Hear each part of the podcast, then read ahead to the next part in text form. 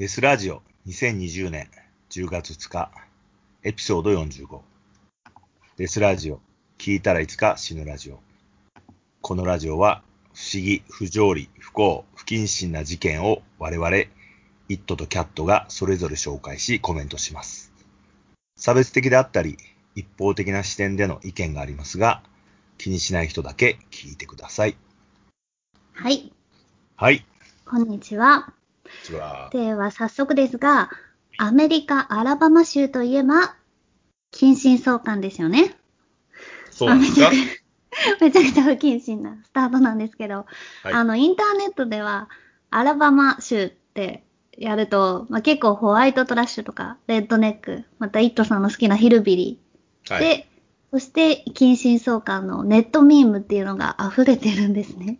ああ、まあ、ヒルビリーっつったら、そうですね、近親相関も入りますからね。そうですね。そういう人たちの、えー、ミームがなぜかアラバマ州だよねってなっちゃってる。まあ、日本で言えば群馬が山奥みたいな感じですかね。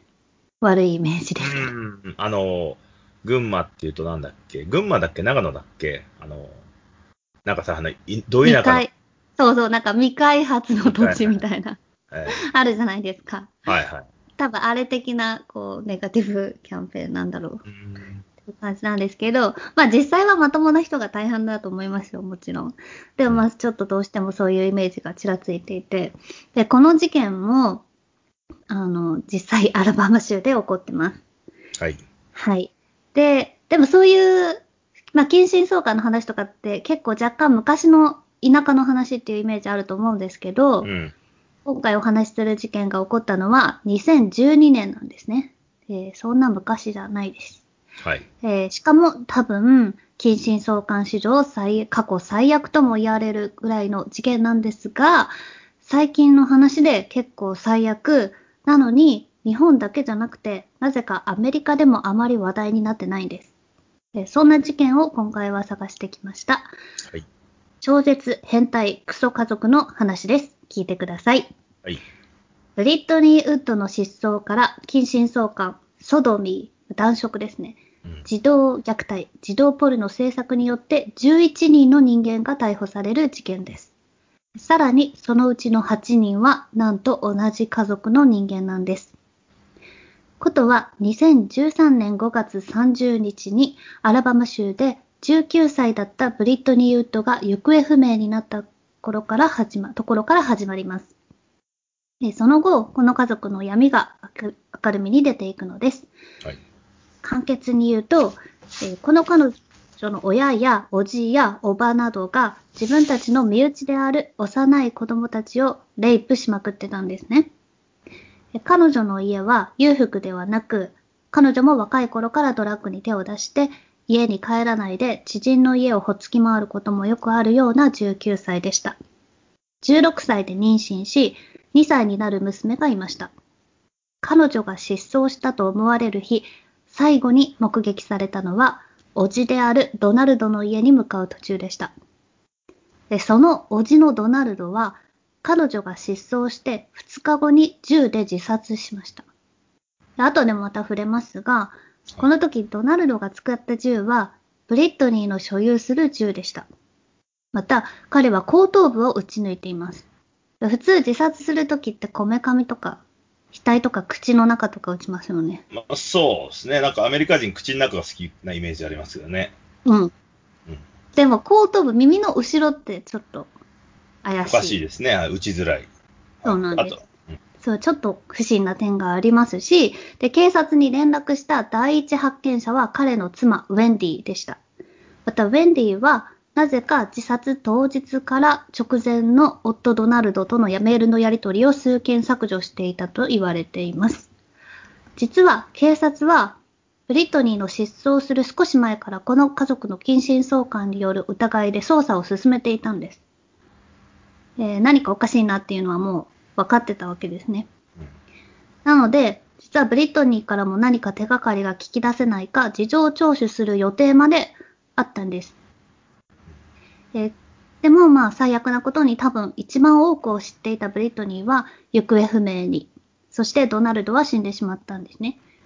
でブリトニーは行方不明になる前に、ある家族の一人、若い女の子です。で、この家なんかすっごいたくさんの子供たちがいて、まあ話に出てくるんですけど、全員未成年で、プライバシー保護のために名前や年齢が発表されてません。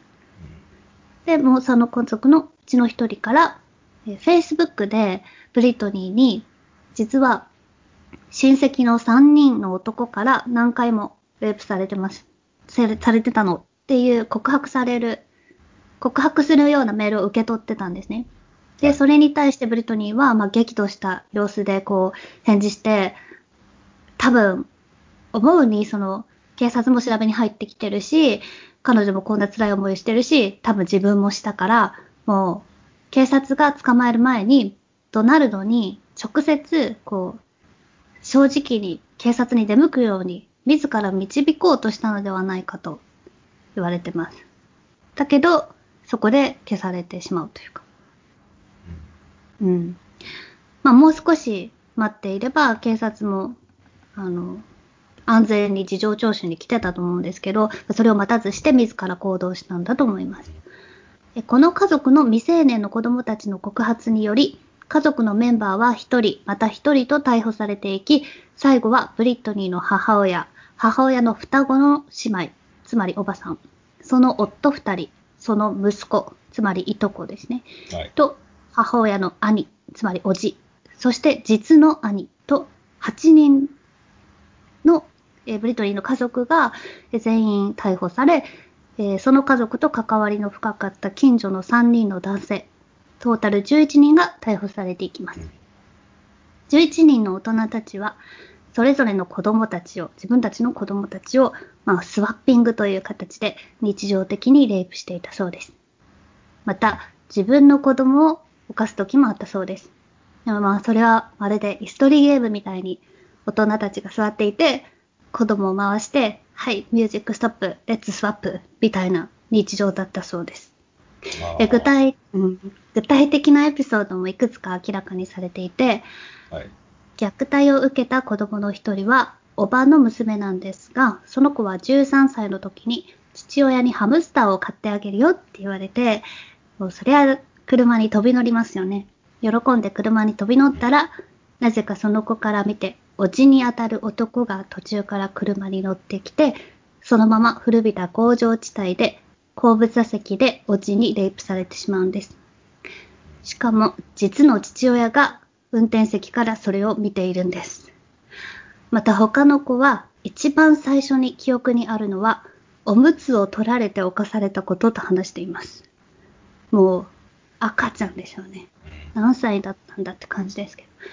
で、しかもそれをやったのはおばで、今後早く男を受け入れられるようになるようにと、異物を挿入され虐虐待されたそうです。で虐待を受けていたのは女の子だけではなくて、ある少年は、ブリットニーのおば二人にあたる、こう、双子の姉妹と賛否をさせられている。姉妹丼。すごい吐きそうな話なんですけれど。うん。で、まあ、この事件から8年が経ちましたが、未だにブリットニーの行方や、まあ、もし死んでいたとしたら遺体などは見つかっていません。え彼女の娘は現在10歳になっていて、去年インタビューに答える動画が上がっていました。まあお母さん会いたいよみたいな内容だったんですけれども、はいまあいろいろひどい話なんですが、特に腑に落ちなくてイライラするのが、このおばの一人ウェンディが419年の刑罰を食らってて、まあそれはいいんですけど、他のやつはもう17年とかなんですよね。ええなんかすごい軽くて、ちょっと衝撃的という。う。うんん。まあこういう話が、ちょっとアラバマを陥れているところはあるなと思った話でした。なるほどです。アラバマはでもそういう事件がよく起こってるんですかね？まあそうなんでしょうね。ここまで、大なんか家族がこう児童ポルノカルトみたいなのを作り上げてるっていうのは少ないと思うんですけど、うーん。あの、アラバマっていうと、今聞いてたら、アラバマ物語っていう映画があったと思うんですけれども、アラバマってあの人種差別がものすごくひどい土地ですよね。黒人差別が。そうですね。うんめちゃくちゃ有、それで有名な印象なんですけれども、その、うん今回の事件の人たちはみんな白人っていうことなんですかね。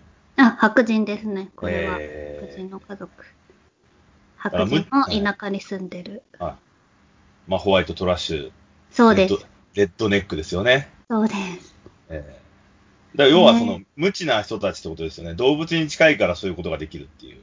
そうですね。まあ、家族内でこれが当たり前だよって言われて育ってるから、なんだろう。多分すぐにはね、警察に行ったりしなかったんだと思うんですけど。そういう教育だ、を受けてしまってるからね、そんなもんだと思っちゃってるっていううん。ことなのかなっていう気はしますけれども。はい。まあでもね、近親相関の何が悪いっていう、モラル的なところもあるっちゃあるんですけどね。うん。昔は、昔の風風説というか、あの、イメージだと、近親相関し続けると、なんですか、障害の人が生まれるっていう話があるじゃないですか。血が濃すぎっていう。でもあれも今、実はそうでもないっていう風なのが出てますよね。あーあ、でもそのオーストラリアのコルト一家は、ええもうあの、レイプだけじゃなくて子供を産ませてるんですけど、ええまあ実際、全員じゃないけど、あの、え何ですか、奇形とかはあったみたいですね。あ、フリーツが生まれてんですか？生まれてるんですよ。うん。そうなんだ。うん。あと結構喋れない、書けないっていう、精神、え？あ知的障害？もありますよ、ね。だから知的障害はどちらかというと、あの、遺伝の方だから、うん。もともとそうだったんじゃないかっていう、ああ、まあそれもあるだろう。その両親が。はいはい。なんか、その辺ね、明確になっている。例えばな、なんかこう、日本だといとこは結婚できるじゃないですか。え、できるんでしたっけ？いとこはできるんですよ。え、そうなんだ。そうです知。らなかった。肉親で結婚する意味ってあんまないじゃないですか。うん。だって事実婚みたいなもんだから、一緒の家にいれば、もしその、うんなんていうんですか、兄弟で、兄と妹だか、い姉と弟だかわかんないけど、恋愛関係になってしまったりした場合、あんま関係ないんだけど。でもね、まあ、一番この手の事件で問題なのは、その意思の疎通っていうか、自分の意思が外に出せないまま、家族、両親とかに、大人に、こう、洗脳されてしまうっていうのがかわいそうなところですよね。うん、そうですね。もう赤ちゃんとか幼児とかは、ねえ、まず何も分かってないですからね。まあ、でもカルトがやる手段ですよね、それは。そうですね。最初から洗脳するっていう。そう。そうですね。大人のやりたい放題ですよね。ええでもその人たちってどうなんですかね？社会に戻れんですかね？それ結構謎な部分があって。うーん。まあ、この子たちは、近親相関で生まれたわけではないから。いや、でもすごく、あの、レレイプとかされて、それが大人になって学習、教養が身につけば身につくほどトラウマになるわけじゃないですか。うーん、そっかそ。こがね、ケアができるのそうですね。他の人のまともな人生を見れば見るほど、私のは何だったんだって。そうですね。えーそう、相対、相対して見てしまうからね。うん。なんか、そういうのがちょっと、そこは悲惨だなっていう気がしますけど、ね。いやー、すごい悲惨な話だと思います。なんかね、どうなってんのかなと思いますよ。あの、ブランチ・ダビディアンってあるじゃないですか、カルトで。うん。あれもさ、あの、信者は結構死んだけど、あの、デビッド・コレシュだっけ？あの、当主も死んだけど、子供はね、生きてたわけじゃないですか。何十人も。うんしかも全部あの、デビッド・コレシュと信者の子供みたいな。うん。彼らがね、あの、本当にさ、アイラ・レビンのブラジルから来た少年じゃないけど、あの、ヒトラーの遺伝子を世界中にばらまくみたいじゃないけど、うん。一応そのね、カルトのドンの血が入ってる子供たちだから、なんかそうなっていくのか、もしくは社会教育でなんとか普通の人生を送るのかわからないけれど、気になるところですよ、そこはやっぱり。そうですよね。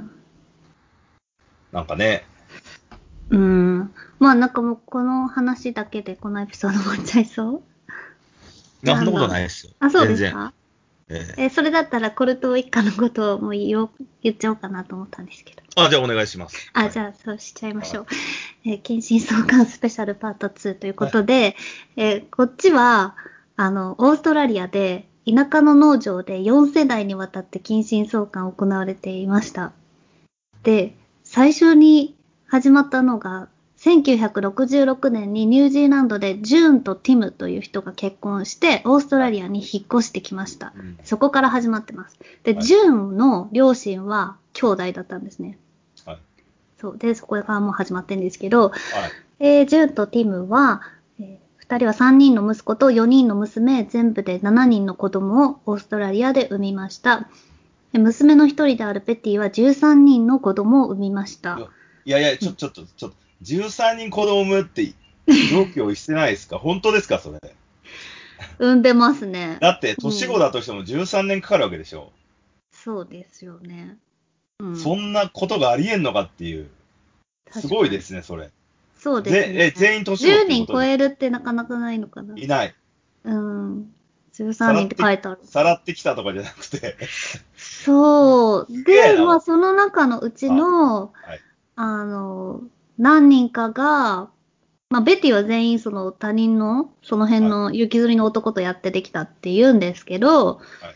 まあ、遺伝子検査とかをそのうちされて、その息子の13歳の男の子は、まあ、ベティと父親、ティムの子あ、だとか、まあ、それが一番濃いらしいです。その自分と自分の父親の間、または自分と兄弟の間が一番濃くて、はい。で、それから2番目が、えー自分といとこ、または自分と祖父母、または自分とおじ、またはおい、あ、おいっ子あってなるので分かれてるみたいで、その、一番濃い、13日と、13人の子供のうちの1人は一番濃いだろう。で、そのうち他の4人、まあ、いとことかその辺の濃さだろうっていうことが遺伝子検査で分かってるみたいで、で、またその13人の子供のうちの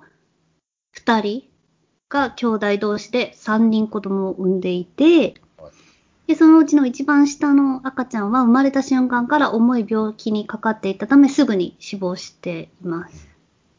という、なんかまあ見た目に全員わかるような、なんだろう、奇形があったりとか、まあもちろん読み書きもできないし、学校も行ってないから、そうですね。普通に学校行ってないと、学校行ってないと書けないですよ。そうですね。教える、教えないだろうしうん、まあ食べるのに必死で、まあすごい、あの、貧乏で、あの、ひどい不潔な環境でトレーラートラックとテントに住んでたんですけど、うんうん。これはいっぱい子供がいるんですよね。で、しこの子たちの方が、まあ最初の話の子供たちよりも、これからどうやって生きていくのって思うんですけど。いや、そうですよね。うん。いやー、しかしちょっと13人産んだってびっくりだな。なんか、だってそれしかしてないから。ウイザンはいくつの時なんだろうとかって考えちゃうよね。ああ、そうですね。若いかもしれないですね。12、さ3かもしれない。サンバがいるわけじゃないからさ、年子だったらさ、うん全員、全員こう、見ないといけないじゃないですか。誰か助けてるわけじゃなく。うんうん。すげえなと思いますよね、なんかね。よっぽどよっぽど体格がいいとかさ、うん体力がある人なのかなっていう。うん。だって毎年妊婦になってるってことだもんね。そうです。ね。ひっきりなしに。すげえなって、やっぱり人間すげえなってそこはちょっと思っちゃいますね。まあね、一人産んで死んじゃうかもしれないね。危険な行為なのにね。体力ない人は死んじゃうんだから。うんうん。めちゃめちゃ体力あった。まあ、栄養もなかっただろうし、そんな、めちゃめちゃ、えーね、丈夫とかじゃないと思うけど、どうやってやったんだろう。まあ、ほんとそこの子供たちはみんな、水とかも引かれてなかったので、えまあ、手を洗ったりお風呂入ったりすることもなく、歯ブラシの存在とかも知らなかった。ー、えーうん何で、なぜかと、わかんないです。で、なぜか唐突に、どこの記事、どこの記事読んでも書いてあるんですけど、あの、その捜査に入ったら、まあ、すごい不潔で、水がない、窓が割れてる、で、カンガルーの赤ちゃんがベッドに寝てるって書いてあるんですよ。カンガルーの赤ちゃん。そう。なんか唐突にその、その言葉は、どこの記事を読んでも書いてあって、でも、カンガルーのなんか、はい。なんなんでしょうか、そうかね。オーストラリアだから飼ってたのかな。カンガルーの赤ちゃんって大体、あの、親の袋の中入ってんのね。そうですよね。いや、そんな手のひらぐらいの赤ちゃんかわかんないけど、謎なんですけど、書いてありました。なんかね、俺、オーストラリア行った時にカンガルーの説明を受けた時にさ、カンガルーってなんかあの、子供を自由に、あの、産めるんだよね、確か。どういうこと？に妊娠期間をね、自分の意思で長くできたりするんだって。それはあの、野生で生きてるからさ、危険な場所で産むことができないじゃないですか。死ぬって分かってるから。だから、あの、何ヶ月かをずらしたりできるんだって産むの。だから安全な場所に行ったり、例えば冬場だ、まあオーストラリアだだからあんま関係ないと思うんだけど、冬場とかで寒くなったりした時には産まないで、うん。春の頃に産んで、で、袋の中で育てるみたいな。え、あれ、袋の中の赤ちゃんって胎児みたいなもんでしょうね。そう。それをだからね、ず、しばらくやれるらしいよ。すごいね。でそれぐらい産む時コントロールするんだ。そう。それぐらい守ってるのにさ、そんな赤ちゃんを奪って、家でね、育てるとか、なんだよとご思うよ。飯もないくせに、こんなところで。カンガルーまあ、を襲って、その子も才なんですね。カンガルーを襲って食ってたのがね、なんかね。どうなんだろう。育てて食おうと思ったのかな。いやー、でも親カンガルーから奪わないとね、袋に入ってんのそうそう取れないでしょ。そうですよね。強いですからね、カンガルー。そう、蹴り入れられたりしてさ、そう簡単。だから、カンガルーを食ってたんかもしれないですよね、ひょっとしたら。カンガルーの肉が売ってたから、オーストラリアで。うん。いい良質のコラーゲンらしい自ですよ。分で耕したこう農家。まあ、農家ってなってますね。ああ、自給自。足的な感じかもしれまあまあ、オーストラリアはファーム多いですからね。ない。うん。自給自足できんだ、できるっちゃできるような気がするけど。ええその13人の子供っていうのも、なんかお、カンガルーとか、そういうのが袋回れてたんじゃない？そんな、いや、ちょっと信じがたくないですか、13人も子供って。いや、わかんないです。まあ、その上も7人、そう、7人兄弟のうちの1人が13人産んで、っていう。だ7って人昔、の人って9人家族とかじゃないですか？うちおじいちゃん9人だった気がしますよ。9人ぐらいだったらわかるけど、それを超えてるじゃないですか、でも。10人、2桁超えって相当相当じゃないかなと思うけど、なんか。まあ、世界で何人ね、産んだのがギネスなんだろう。なんか、まあまあ、一撃、一撃で5つ子とかを2セット産んだら10う人だん。そういうのはあるけど、そううんそういう双子とかさ、なんか、多い数産んでたらだけど、そんなにね、連続して5つ子、3回3セット産みましたみたいにはならないだろうから、うん。ちょっと気になるところですけど。まあ、やっぱ未開の地っていうと、必ず子供を作るって話になっちゃうんですね。そうですね。まあ、否認のすべとかも知らないから、うん。うん、あと親も誰か全然分かってないみたいです。あの人、お父さんかおじいちゃんかって言われても、あどっちともやったから分かんないみたいうんまあでも、出自はもうしょうがないですからね。な。うん誰の子かは、その、なんつうか、社会学で子供が育つ、子供の、その、社会が子供たちを教育して形成するんだったら、生まれはどこでもいいっていう気はしますけどね。もう、もはや。うんうん俺はなんかちょっとあの、優生学を信じたくないんだけど、優生学で人格が決まったりするの部分がどうしても自分の心の中から捨てきれなくて、そうじゃない、社会が人間を作るんだっていう方に意志を固めたいんですけど、なかなかそうならない、そういう事象がないんで、まあなかなか難しいところなんですけれども、うん。